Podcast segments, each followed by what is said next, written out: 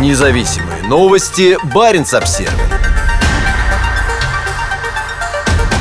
Баренц Обзервер проделал еще одну брешь в цензурной стене Кремля. У нас теперь есть канал на YouTube.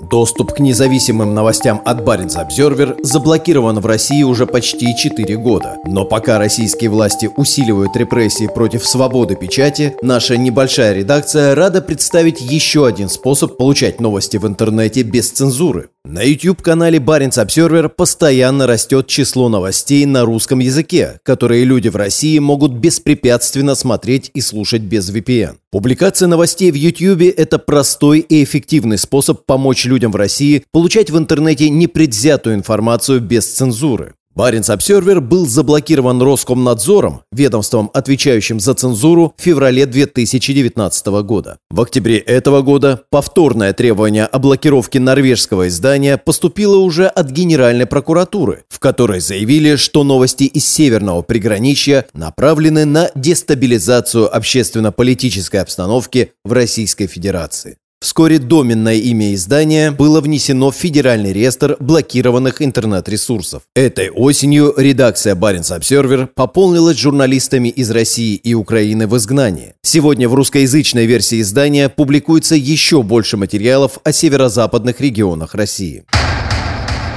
Другие способы обхода цензуры – с момента блокировки на территории России в 2019 году Баренц Обзервер активно ищет способы ее обойти. Сейчас у сайта издания есть зеркало, а статьи озвучиваются в виде подкастов. Кроме того, все материалы размещаются в социальных сетях – во Вконтакте, Телеграме, Твиттере и Фейсбуке. Также есть рассылка на английском и русском языках. Самый распространенный способ обхода кремлевской цензуры – это использование VPN-приложений последние годы оно резко выросло в России, особенно после жестокого военного нападения на Украину, когда были приняты новые законы, запрещающие публиковать несогласованную с Министерством обороны или другими официальными органами информацию о войне заблокировать к чертям собачьим. В 2019 году блокировка наделала шуму в норвежско-российских отношениях, а российский посол в Норвегии был вызван в МИД Норвегии в Осло. Она наделала шуму и в России. О ней написало большое число российских СМИ, в том числе несколько известных своей жестокой позицией государственных изданий, а также СМИ, которые, как считается, контролируются Евгением Пригожиным. «Заблокировать к чертям собачьим», заявил тогда депутат Госдумы Виталий Милонов. В интервью Федеральному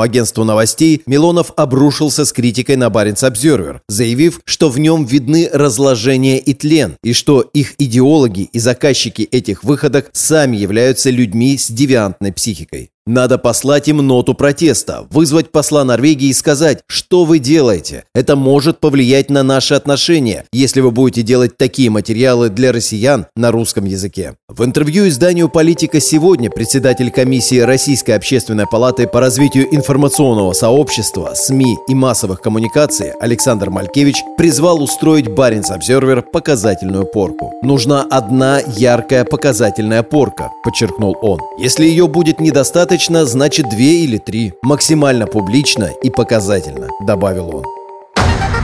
Независимые новости. Барин обсервис